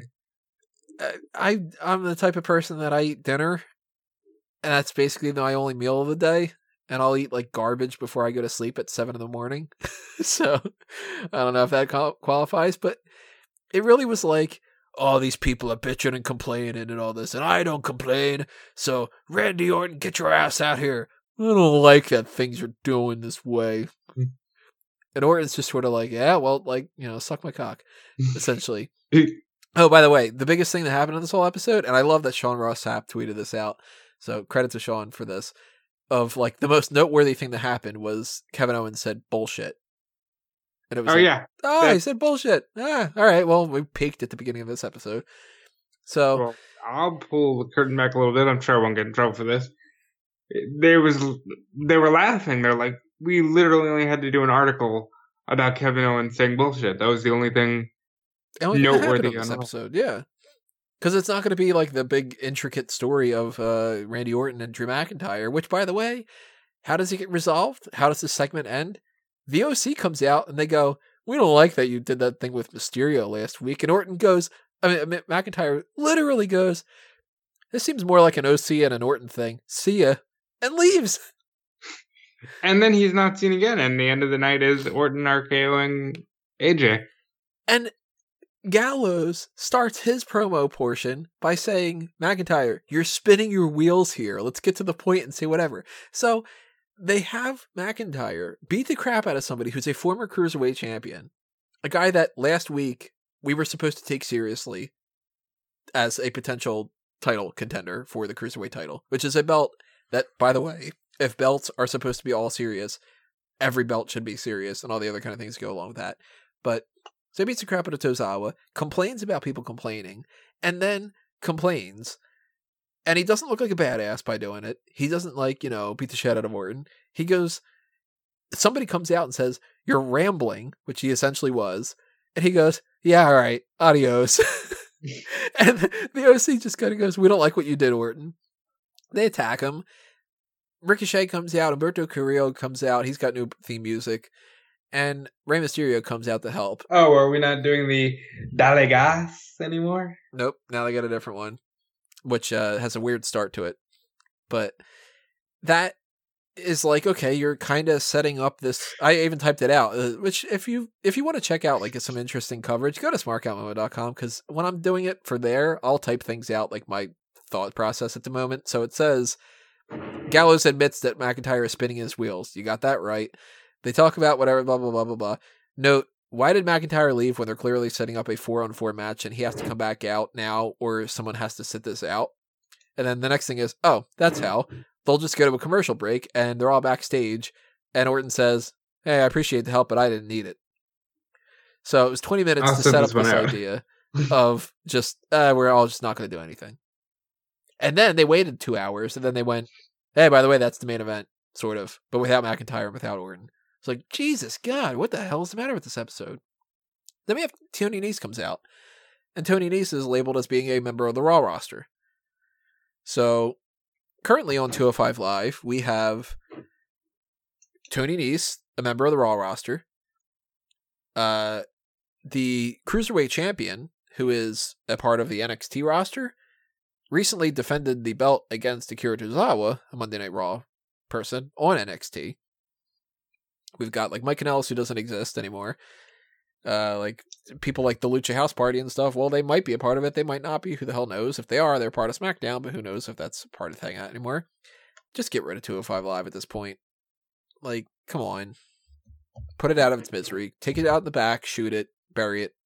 It's done. Put the cruiserweight title strictly on NXT, and just cut to the chase because it's gonna mm-hmm. happen. So I guess Tony Nese is part of the Raw roster now, and I tweeted this out. I said, I'm wondering if Tony Nese is actually a part of the Raw roster right now, but am I being a bad fan by asking that? Am I in that type of situation where I'm supposed to just shut up and enjoy it because Tony Nese is a guy who they could feed to Aleister Black? Shut up. Don't call any question into the logic behind us. If he's a part of 205 Live, it doesn't matter. Because that's basically what it is, right? Yep. It's just Yeah. we had Tony Nese. We needed to have Aleister Black beat somebody. He was around. Stop trying to bring any logic into this. And that drives me crazy. Because why? You know, Yeah, it's not fair. you have people on the roster that Aleister Black can beat. Even though I don't personally like this idea, you can beat people like, for instance, uh, you got like But Eric Murphy. Young. Eric Young was a part of this episode of Monday Night Raw. He's a heel. He loses to Andrade. Now, I What? don't know if he was supposed to be a babyface on this episode or not, but at least they used somebody there and Andrade won and, you know, whatever. That wasn't all that bad. I don't give a shit about the match because it's Eric Young, a guy who hasn't done anything but lose on main event every couple of weeks for the past year and a half or so. So yeah, of course, it's Andrade, and I typed it out. It's like Andrade is going to beat who? Okay, it's Eric Young. Okay, Andrade is going to beat Eric Young because it's just you put him up against a jobber. Of course, it's the case. But like, Shelton Benjamin's around. Why not have Aleister Black beat Shelton Benjamin? You know, that's a guy who's he's won lots of titles, and you know he could put up a little bit of a fight and stuff. And instead, it's Tony Nese, what it's just like, oh, it's two hundred five live. He's you know who fucking. It's just this annoying kind of crap, and it's not even the, the the thing. You know, we do the Buddy Murphy thing. We do the Andrade beating Eric Young thing. Uh, R-Truth comes out and it's he loses the twenty four seven championship to Kyle Busch and Michael Waltrip. Mm, Just Kyle Busch, I believe, gets credited with the win. Well, Waltrip. Who the fuck are these guys? They're NASCAR drivers or something? Yeah, because we do we do we do things different in Tennessee. NASCAR is our champion. You know. Sorry to everybody listening in Tennessee that I'm doing this horrible fucking voice because it probably doesn't even sound like the dialect and all that, but it just sounds like it to me. This this type of like any. Na- I'll just put it this way: NASCAR to me is I, I can't get it. I I don't understand it at all. And I really just anytime that there's anything NASCAR related, I just imagine like the most backwoods like woo we fucking watched the NASCAR. You see when they turn left? like that kind of thing. I hate NASCAR.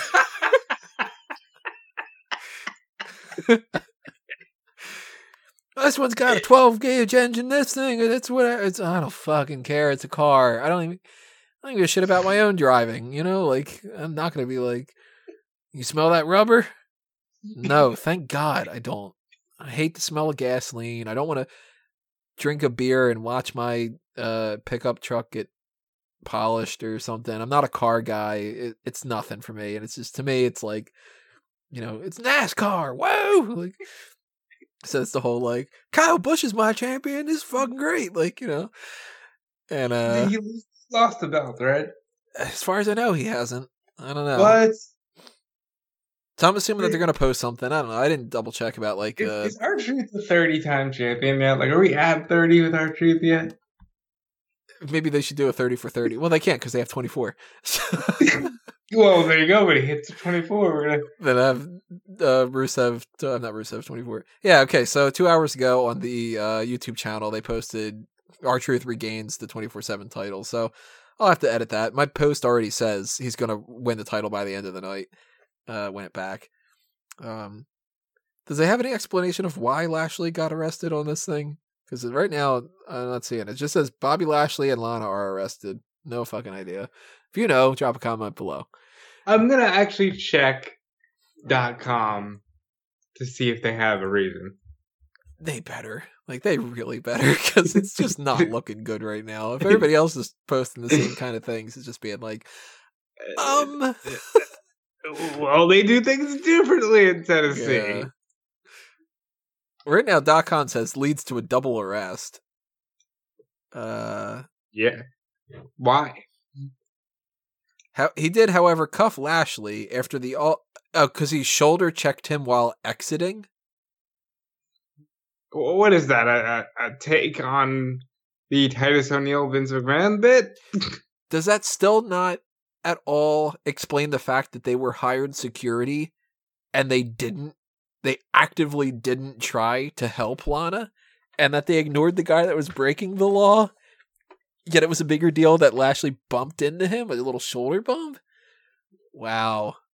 My God, who if there's any WWE writers that are listening to this podcast, please DM to me, reach out to me. You can be off the record. I promise I will not say your name to a, a soul. Please explain to me your thought process behind this is being like this is a good angle. This is a good rationalization. This is going to be fun. People are going to like it. It makes sense. It's going to push a story forward. All the elements that you're supposed to do with this job please explain to me how you got to this point because i really want to know. But R-Truth lost that 24-7 title because you give it to the nascar driver? Because that makes sense. And uh, you know whatever it's a 24-7 title this went from this is a hideous belt and a terrible idea to yeah this is actually pretty fun to ah this it sucks now Yep. Then we get, in case it's so fucking complicated that you didn't know what was going on, a recap from earlier about the AOP attacking Owens thing, because you know it's we're we're talking Shakespeare here. You got to redo the whole thing all over again just to understand it. And uh, Charly Caruso talks to Seth Rollins backstage, and he says, "I'm damned if I do. I'm damned if I don't. I'm always the bad guy. It doesn't really matter." Yeah, that's kind of what it is. And then they recapped that Mysterio won the United States title last night because if you didn't watch it last week, and then you didn't hear it earlier when they were bitching and complaining about it with the OC promo, here's the other thing that says Rey Mysterio won the title. Short term memory loss? Come on. No way Jose comes out, so it's like, who's he going to lose to? It's Eric Rowan. And then after the match, Sarah Schreiber goes, "Hey, what's in the what's in the case? What's in the case? What's in the cage?" And Rowan just walks away. So, if you didn't get the point from the last 5 weeks of Eric Rowan has something in a cage and he doesn't want you to look at it and he doesn't want to say what it is, then our two segments back to back about that is really going to drive that point home for you. They're really writing to people that have short-term memory loss and or are completely stupid, aren't they? Absolutely. And you can make the argument of you never know when somebody's tuning in for the first time, which is fair, but for people who have to sit through the three hours, it's a lot. And for And- somebody who's tuning in for the first time, if they saw the Eric Rowan thing with the No Way Jose match, they don't need a follow up. The follow up did not advance the story. Every writer knows this. Everything should happen in a script for a reason. They might be able to play around with some things here and there. You know, like Kevin Smith has a lot of dialogue where it's not necessarily going to be like exactly, you know, every little bit of dialogue is going to push the story itself forward. Sometimes it's just character building. But if you just repeat it, then why are you doing it twice? You didn't need to. You already did it. And if it wasn't effective the first time and you felt like you needed to do it a second time, then you didn't do your job because the first time should have been effective. Imagine if I started every episode with this is the Smark Out Moment Smack Talk podcast, and six more times in the episode I said to everybody, Remember, everybody, this is the Smark Out Moment Smack Talk podcast. Okay. it's like, come on now. You can see it on the screen. You subscribed. You clicked on it. It's on the fucking graphic on YouTube. You know that it's the Smark Out Moment Smack Talk podcast. I don't need to remind you. Now I do I do remind everybody every week about the plugs because yeah, somebody might be listening to this episode for the first time and they don't know. And oddly enough, every once in a while I do get people that'll say, "Hey, where's the site that you do the movie reviews?" I'll be like, "It's Fanboys Anonymous." I say it every week, but you know, or somebody will say like, "Oh, I didn't know that you had a TeePublic shop. I didn't know I could buy merchandise that says Smark Out Moment on it. It's a T-shirt or something." But I don't just gotta go through and just be like, "All right, well, I'm Tony Mango, and remember, everybody, I'm Tony Mango, and remember, I'm Tony Mango." it's like, come on. Uh, yeah. What, what's your name again? Anthony Orange? Yeah, it's somewhere one of those uh, grapefruit Jones. Something. Grapefruit Jones. yeah, That's that would be your WWE name, yeah. probably would be. then we get the Kabuki Warriors beat Charlotte Flair in a handicap match, and she puts up a hell of a fight for it because This was way, this went way too long. This this should have not went on so long. How did you equate her? You said John Cena 2000. John Cena 2010. This is like full on. I'm gonna beat the Nexus on my own kind of shit. And I get that it's Charlotte Flair, and I'm sure that their rationalization was it's Charlotte Flair, and that's it. Which is like that's not good, you know. It's never really a good thing for you to have somebody who's so much above and beyond everybody else that they can almost beat two of your champions. One of them with had like an amazing run. Two of them former champions in singles capacity, all that other kind of stuff that goes along with that, because it's just like, my God, we just really get the point. We really want you to know that Charlotte Flair is so much better We've had years of this. We know. Yep. And she really comes across like a badass champion in this match. Granted, it was the best match of the night, Absolutely. but then again, when you've got like the Viking Raiders beat Mark Sterling and Mitchell Lyons, well, it's a squash. Of course, it's the best match of the night. You know. Uh, I think that speaks to the talent of the women, and you can't overstate that or overlook that, rather. But at the end of the day, it was too competitive for me. And jumping around a little bit here because I believe we don't get another chance to talk about Seth. But this locker room leader gimmick really makes me miss general managers and authority figures. I'm ready for that to return in 2020. Just make them neutral. Make them, you know, guys like Gorilla Monsoon, who was completely neutral. Just make them, you know, make those guys background furniture, but make them do their job. Don't just be like, why, why is Seth doing this? Oh, because he's the locker room leader. Because that makes sense. Sure. I dig the storyline and theory so far of him being like disillusioned Bret Hart, sorta. But Yeah. It's not quite clicking for me yet because they're not executing it as well as they should. Because under no circumstances would I say the next step in this should have been he tries to apologize and Owen says, I'm not buying it. And then he goes, All right, well, bye. No, come on. It's a wrestling show. Like, if you would have told me, like, all right, the first segment goes by, you don't know what's happening with uh, Seth Rollins and stuff, and you want to kind of piggyback off of that, then why didn't Rollins accept the tag team match?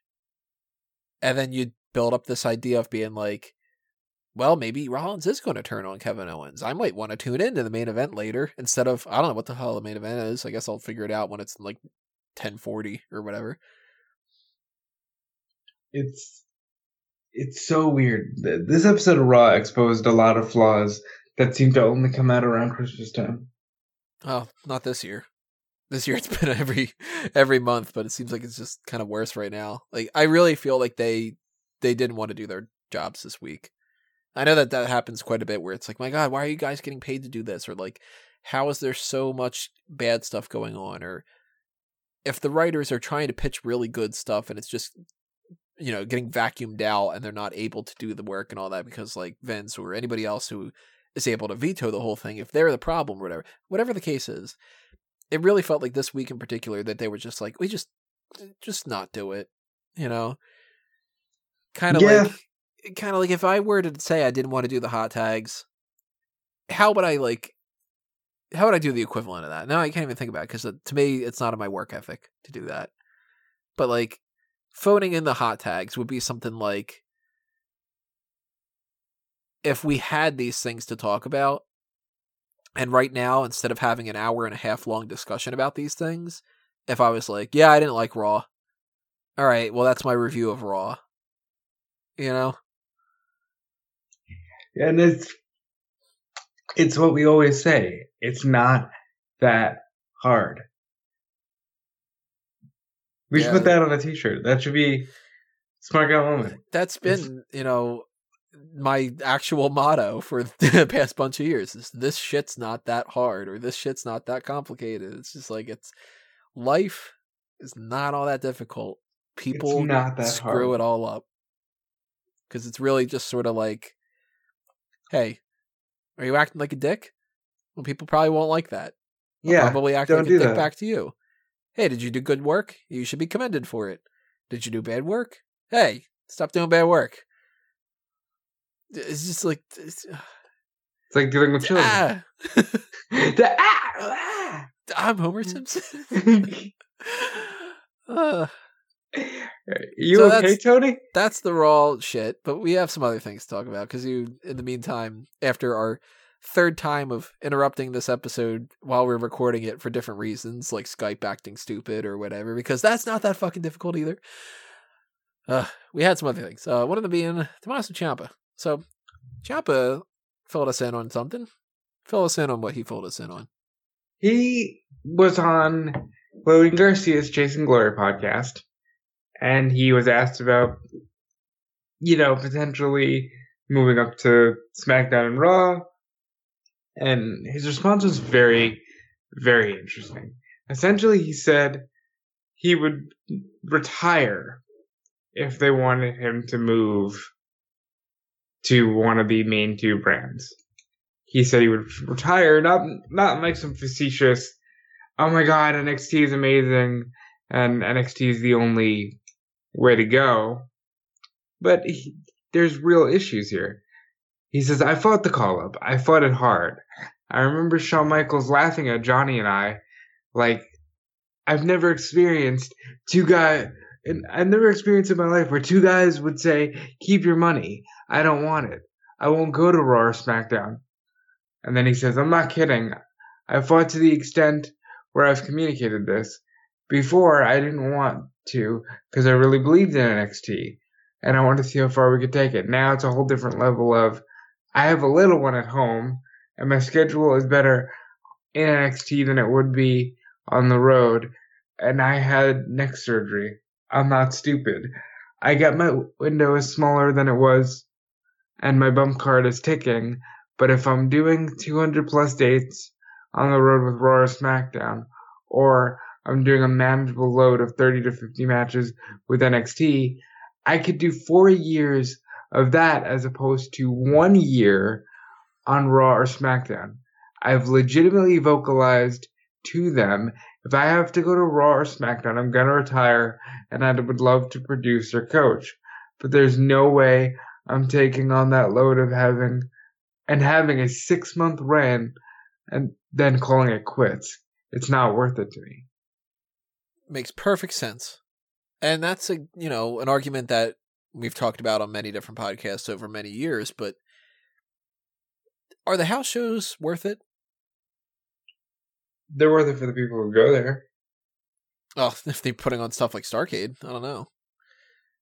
Realistically, like they need to have house shows here and there because they work on some stuff. You know, they test out some gimmicks. They have people, you know, wrestle in the ring a little bit more. Like, you know, not everybody's able to wrestle every week on Monday Night Raw. And if you have people wrestling like that, it exposes some of their flaws and some different things. So I get that like house shows have their their purpose, but cut them in half, you know? Yeah. And I to me it's sad that here's Ciampa who you just sort of equate with the future because of his association with NXT and he's like, Yeah, if you put me on Raw or SmackDown I could maybe go six months tops. Maybe And- it speaks to not signing guys pushing forty. Or just like giving them breaks, you know? Yeah. Making it so their schedule because they're the travel and all that stuff sucks too. Like that's not even the in ring work, but just being on flights, driving, hurting their backs, sleeping on random uh couches if they're the type that they can't afford the hotel stuff. If they afford the hotel stuff, it's still a hotel. Like you're still you're eating crappy most likely. You're not getting as much rest as you need. Like that sucks, you know? I I don't blame him at all for that. He's gotten a bunch of different problems health wise. And he's got to provide for everybody else. So yeah, that makes perfect sense that he would be of that kind of point of view. Now, of I course, I selfishly want him to go to the main roster at some point because to me, it's like, well, that would be a shame if he didn't have matches with this one and this one and that one and, you know, that kind of thing. But if that's not in the cards because he wouldn't be able to do it, then maybe that's because they're going to push him too hard. Because if he's saying, like, well, I can only, if I wrestle like once a week or something throughout the year, it's like 50 matches. Yeah. If he wrestled once a week on Raw, it'd be the same thing. It's all the But- house show stuff that goes along with it. Yeah, with the NXT house shows, I feel like you have more freedom. Whereas on the main roster, everything's so run smoothly and somehow yet super chaotically that you know you don't get to call your shot as much. Yeah, that's just one of those unfortunate circumstances. I agree with him, though. Makes a lot of sense. Totally. And we also have to talk about Sandman. All right. Too long didn't read version of this. The Sa- WrestleCade convention was this weekend in North Carolina. It was headlined by a fatal four-way match between Tess, uh, Rosemary, Taya Valkyrie, Jordynne Grace, and it was supposed to be Tessa Blanchard, but she was replaced in the match. Uh, or rather, just taken out of the match. Basically, Sandman came up to the women and said that no women should main event in 2019. And that, like, any self respecting wrestler would agree with that or something. Yeah. Which I'll get the quote direct from Jordynne Grace's Twitter. Ah.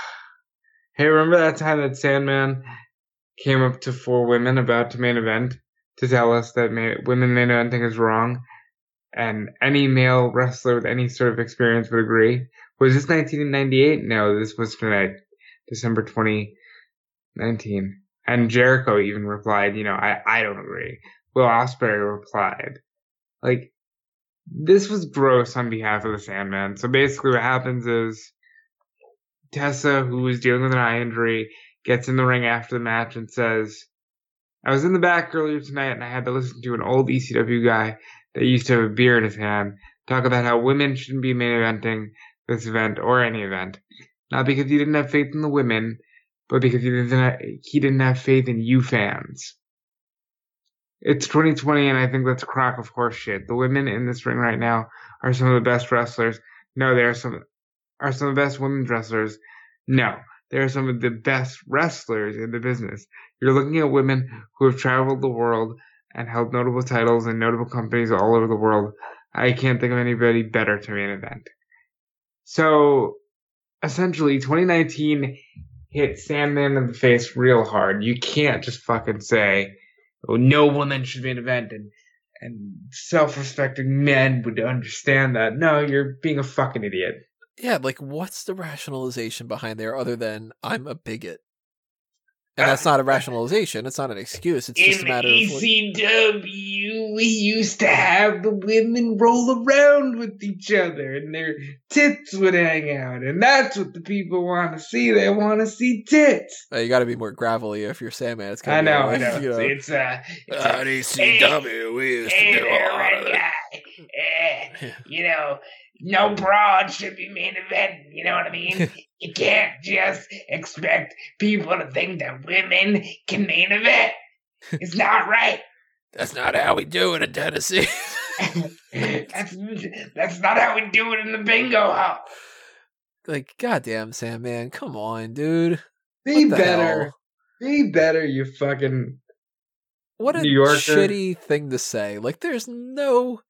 I I could even justify it if he said those wrestlers shouldn't main event, and that they had better people on the roster and whatever. And if you got other women to hear that they could have done it, if he had some kind of an issue with, what was it, Taya Valkyrie, Jordynne Grace, Rosemary and Rosemary. somebody else. like if he didn't like those three or four and he was like oh those four are garbage and they shouldn't main event okay well then you got a problem with those performers but if it's all like well women should main event come on man what an No. asshole They want me coming out to Metallica yeah, and drinking beer. like ah god there's this whole weird thing 2019 2018 2015 whatever the fuck uh, you know it doesn't matter what uh year it is the whole two extremes type thing where it's like the type of people that'll be like oh no, that's you that's know exactly what we live with. Like like I've, I my go-to example is the whole like I'm mad you didn't say hello instead of hi or you know whatever like that kind of crap where everybody's offended over everything but then it's like no wonder they those people are like that where they're such extremes because they're meeting such extremes like this the Sandman's like- a fucking bigot. And this is the wrong kind of extreme. In extreme championship wrestling. You don't need that kind of extreme. Because it's No. just like uh, when And you're for that matter, fuck extreme, dude. Extreme, uh, completely separate rant, but extreme should be dead in wrestling. I'm tired of that. whoop whoop. Yeah. we're not doing it for the juggalos and juggalettes, okay?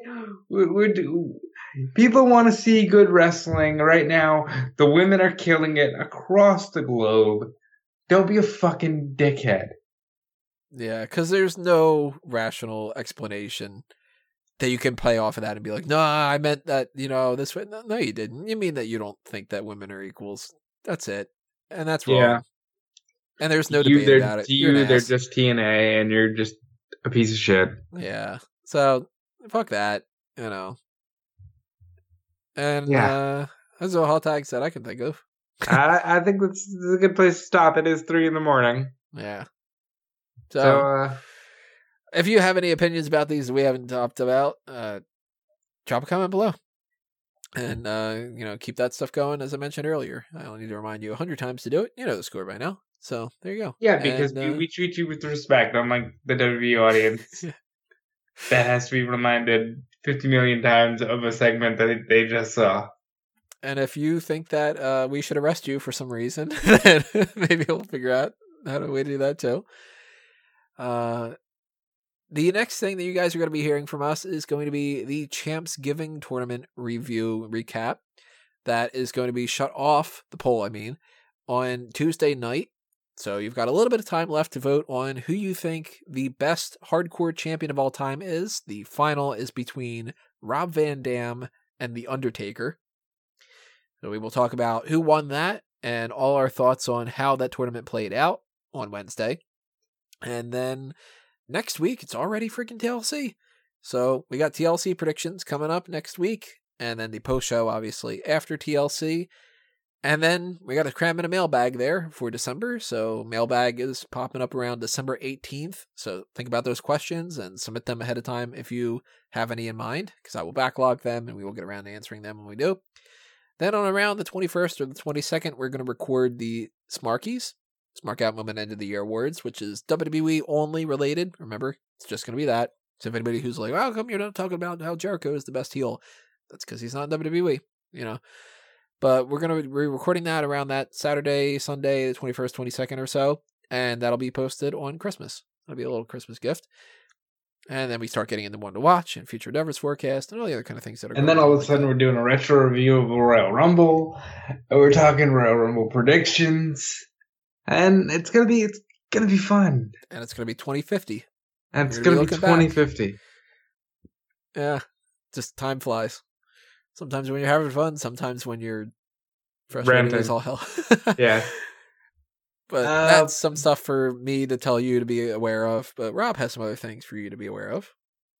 First, I want to once again go over the point of Champs Giving and the finals being RVD and The Undertaker. That is significant to us at Smark Out Moment because we're doing the 2001 Wrestling Odyssey, which is our retro podcast where Callum and I go back in time to the year 2001. We just finished recording the November edition, and in December's edition, we'll be talking about WWF Vengeance, which actually features Undertaker versus Rob Van Dam for the WWF Hardcore Championship. So go check that out. Go check out all the editions we have, including the WrestleMania 17 special edition, which Tony took part in with us. And I want to commend Callum Wiggins for that great journey that we've been on so far, and I can't wait to end it strong. Uh, for me personally, check out WrestleZone, check out Fightful. Those are the two sites that I contribute news to. They're my pride and joy outside of this universe I live in with Tony, Smark Out Moment, where we can just, you know, be ourselves and rant and rave. When I'm doing the news gig, those are the sites to check out. Fightful is a great, great crew and a great source of news. WrestleZone is tried and true. You can't go wrong with those two sites. And you can follow me on Twitter and Instagram at DudeFelice. And if you like the more candid nature and you think that it's great that we do things differently in the state of Smart moment, then by all means, all your support is greatly appreciated. And uh, thank you again for listening to this episode, everybody. Follow me at Tony Mango and at a Mango Tree and at Smark Out Moment and at Fanboys Anonymous. Well, it's Fanboys Anon on Twitter, but you know, same kind of ding- thing all over the place. And we will see you next time. But for now, this has been another Smark Out moment, and we're being counted out.